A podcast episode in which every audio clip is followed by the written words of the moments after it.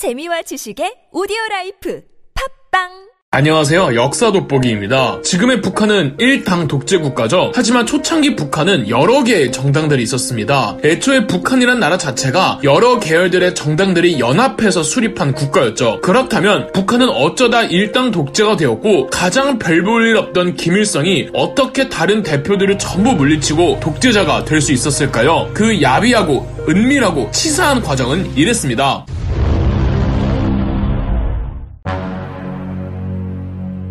우선 일제강점기 말에서 해방 직후 공산주의 독립운동 계열에는 크게 다섯 가지 계파들이 있었습니다. 먼저 공산주의라는 이 정치 이념은 소련의 러시아 혁명 때 본격적으로 세계로 퍼지잖아요. 한국의 공산주의 독립운동가들 중 러시아에서 직접 유학도 하고 정치 활동도 하는 이 소련파가 있었습니다. 소련파는 공산주의의 최고 사령인 소련의 직접적인 지시를 받는 계파라 본인들이 정통이라는 자부심이 굉장히 컸습니다. 두 번째로는 주로 중국에서 활동했던 연 연안파가 있습니다. 중국 관내에서는 김구의 임시정부 우위 측과 공산주의 좌익 측이 양 방면에서 독립군을 조직해 일본과 싸우고 있었습니다. 여기서 중국 내에서 중국 공산당과 연합작전을 펼치며 독립전쟁을 하던 공산주의 독립군 출신들이 연안파, 즉 중국 공산당과 인연을 맺고 있는 계열이었죠. 그 다음은 소련도 중국도 어디에도 영향을 받지 않는 국내에서 직접 조직한 뭐 굳이 따지면 국내파라고 부를 수 있는 계열이 있었습니다. 이 국내파의 당수는 난놈이 박헌영. 박헌영은 이미 일제강점기에 조선 공산당을 조직해 국내에서 공산주의 활동을 계속 이어가고 있었죠. 당대 공산주의 계파 중 가장 세력이 크고 영향력도 막강한 공산주의 단체였습니다. 박헌영의 입지 또한 좌익 계열에서는 가장 존재감이 컸습니다. 우익 측에서도 박헌영을 최종 보스 정도로 여기고 있었고요. 소련파, 연합파, 국내파 이 세 가지가 일단 제일 핵심이 되는 공산주의의 계파였습니다. 남은 두 계파는 세력이 너무 미비해서 껴주기 곤란할 정도인데 하나는 한반도 북부 특히 함경도에서 활동하던 그렇게 크지는 않은 갑산파라고 이 공산주의 조직이 있었습니다. 그 다음 가장 마지막으로 가장 조법인 단체가 만주를 근거지로 하는 만주파가 있었습니다. 만주파라고 하기도 민망한 게 여기서 활동하던 공산주의 사람들은 이렇게 조직을 형성하진 않았고 그냥 거기서 일본군과 싸우던 중국 군대와 연합한 부대에 소속되어 있는 공산주의 사상을 가진 일개 개인들을 불과했습니다. 조직이거나 단체도 아니지만 그냥 만주에서 깨작된 공산주의 계열이 있긴 있어서 이름은 붙여줘야 해서 만주파라고 부르지 이 앞에 4개에 비하면 정말 우스운 수준이었습니다. 김일성은 바로 이 마지막 계열 만주파의 한 사람으로 쉽게 말하자면 당대 공산주의 계열에서 가장 듣보잡인 인물이었습니다.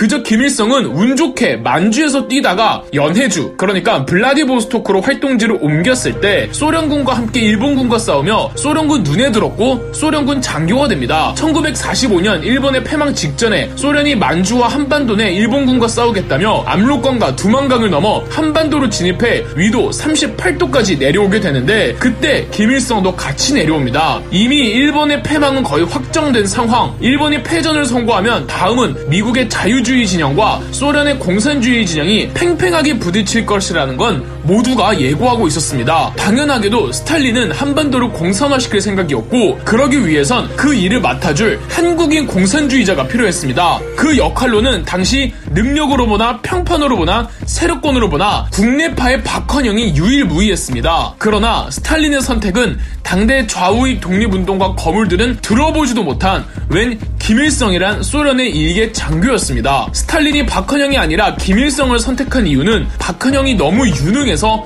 부담스러웠던 겁니다. 박헌영 같은 사람이 한국 공산주의의 전체 리더가 되면 언젠간 소련의 영향력을 벗어나려고 할 것이고 주체적인 판단하에 스탈린의 지시를 곧이곧대로 따르지 않을 거라고 생각했던 거죠. 반면 스탈린이 별것도 아닌 김일성을 키워주면 그 감사함에 김일성은 스탈린의 개가 될 거라고 생각했고 말이죠. 스탈린은 김일성의 능력을 따져봤을 땐 박헌영처럼 절대 못한다고 평가했기 때문에 체스판에 말로 쓰기에 더할 나위 없었죠. 우선 김일성은 소련과 같이 한반도 북부로 넘어와 한반도 북부 근거지의 공산주의 계열 갑산파를 흡수합니다. 그다지 큰 조직은 아니었던 갑산파 입장에선 소련의 지지를 받는 김일성이 커 보였겠죠. 그리고 해방이 되고 한 2개월 후였던 1945년 10월 10일 김일성은 박헌영한테 한반도 북쪽엔 이렇다 할 조직이 없으니 조선 공산당 북조선 분국을 만들겠다고 합니다. 한반도 남부에서 당시 가장 세력이 컸던 박헌영은 당황했습니다. 한반도 내 공산주의는 본인이 다 읽어놨는데 웬 굴러 들어온 돌이 갑자기 세력이 커진 겁니다. 더군다나 한반도 남부는 미군정이, 북부는 소련 군정이 있었으며 소련군이 김일성을 밀어주고 있었기 때문에 박헌영은 김일성과 갈등을 빚으면서도 수능을 해야만 했습니다. 하지만 그러면서도 김일성이나 소련이나 한반도 내 박헌영의 입김을 무시할 수가 없어서 일단 김일성이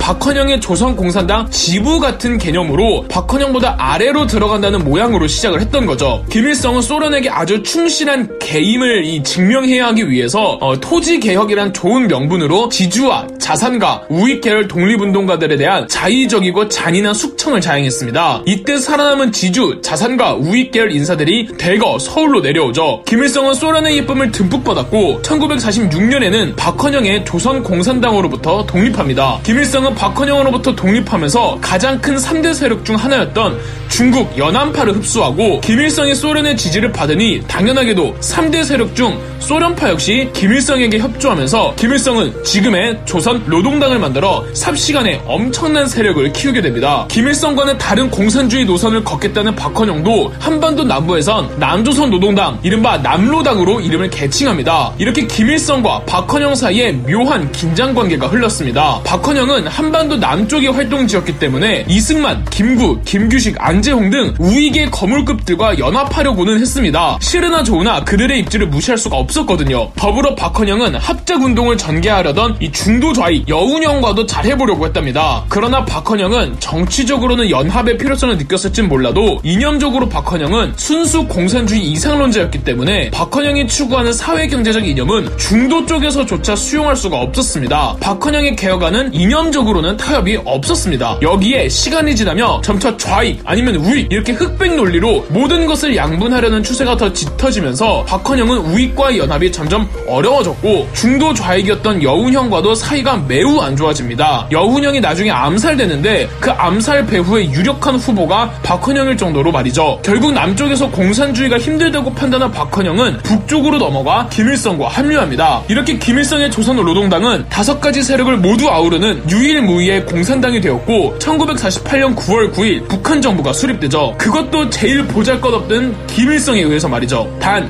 김일성 입장에서 박헌영의 존재감이 너무 부담스러웠고 박헌영조차도 자기 근거지가 북쪽이 아니어서 시집살이 하는 기분이었습니다. 박헌영이 생각해낸 방법이 있으니 바로 남침, 전쟁을 통해 대한민국 정부를 무너뜨리고 그곳을 자기가 먹으면 박헌영은 다시 남쪽에 둥지를 트고 북쪽의 김일성과 대립할 수가 있겠죠. 김일성도 비록 동상이몽이지만 전쟁을 원하고 있었고 김일성 박헌영의 적극적인 주도하에 소련으로부터 전쟁의 허락을 받고 일어난 게 바로 6.25 전쟁입니다.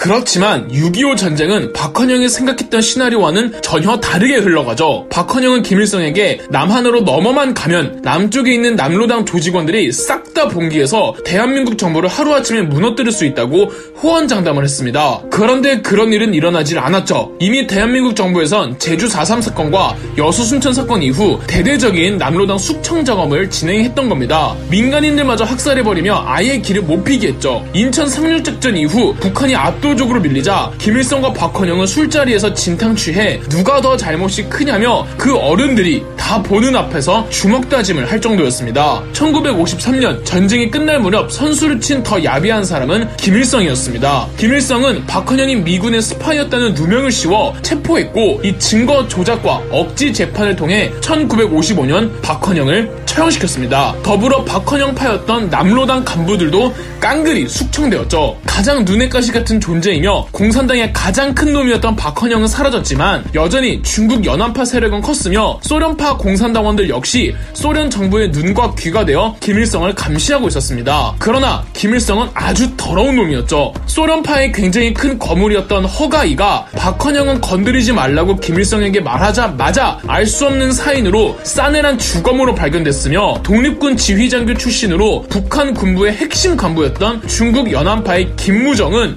인 인천 상륙작전의 패전의 책임을 물어 김일성에게 실각당합니다. 다행인지 불행인지 김무정은 전쟁 도중 요절해서 억울하게 처형당하진 않았지만 김무정 사망 이후 중국 연안파 출신의 군부들도 대거 숙청당하죠. 그런데 전후 김일성의 입지가 흔들리는데 어, 김일성을 키워준 스탈린도 일찌감치 죽었고 소련의 새로운 서기장이 된 흐루시초프는 스탈린을 부정적으로 평가하고 있었으며 그런 스탈린이 키운 김일성도 탐탁치 않아 있습니다. 공산주의라는 이념은 무시하고 독재 정치를 하려는 나쁜 것만 배웠다고 생각했죠. 그래서 후르시초프는 북한 내 소련파 일부와 중국 연합파 일부를 꼬드겨 이 김일성을 추출하고 집단 체제를 구축하고자 합니다. 안 그래도 본인들 계열의 거두들이 다 내쳐진 상황에서 소련파와 중국 연합파는 모두 김일성의 1인 독재 정치를 벼르고 있었거든요. 그러나 김일성은 상황 돌아가는 걸 파악하고 있었습니다. 1956년 8월 종파주의자들이라고 불리는 이 소련파와 연합파는 당 중앙회의 때 김일성의 1인 독재 체제를 비난했으나 이미 당 요직 곳곳엔 김일성파였고 되려 역공을 맞아 대부분의 소련파와 연합파는 중국이나 소련으로 망명을 갑니다. 이 정치 갈등을 8월 종파 사건이라고 합니다. 중국과 소련이 압력을 넣어 김일성은 이들을 사면했으나 이내 대대적인 숙청을 진행했고 수년간에 걸쳐 최창익, 윤공흠, 박창욱 등 그나마 남아있던 소련파와 연합파 중간급 간부들도 사형되거나 정치범 수용소에 수용되거나 탄핵당합니다. 연합파의 거두 중의 거두이자 독립운동가 출신으로 만인의 존경을 받는 김두봉도 김일성의 권력에 방해되는 존재였으나 그나마 김두봉은 이 권력욕에 소극적이라 해임 정도로 끝이 납니다. 이로써 소련파와 연합파는 모조리 해체됐고 이 숙청 작업은 60년대까지 계속 이어지며 심지어 한때 세력이 없던 김일성에게 세력이 되어주었던 갑산파 출신들도 모조리 모가지당합니다. 1972년 김일성은 주체 사상이라는 이른바 종교나 다름없는 스스로에 대한 신격화 이론을 만들어냅니다. 북한은 공산주의 국가라고 하지만 이때 중국이 나 소련은 북한을 정식 공산주의 국가라고 인정도 안 했고 지금도 그렇습니다. 북한의 주체사상과 공산주의는 완전히 다른 개념입니다. 북한은 공산주의 국가라고도 부를 수 없는 그냥 나라 전체가 사이비 종교에 빠진 가장 비합리적이고 또 국민들 생각하면 안쓰럽고 국가라고 볼 수 없는 형태의 국가인 겁니다. 그리고 북한이 이런 이상한 나라가 된 것에는 김일성의 야비하고 치사한 권력 뒤통수 치기가 빚어낸 거죠. 만약 박헌영이 북한의 주인이 됐으면 지금의 북한은 완전히 달라졌을 겁니다. 그럼 역사 돋보기였습니다. 영상 재미있으셨다면 구독과 좋아요, 알림 설정까지 해주시면 감사드리겠습니다.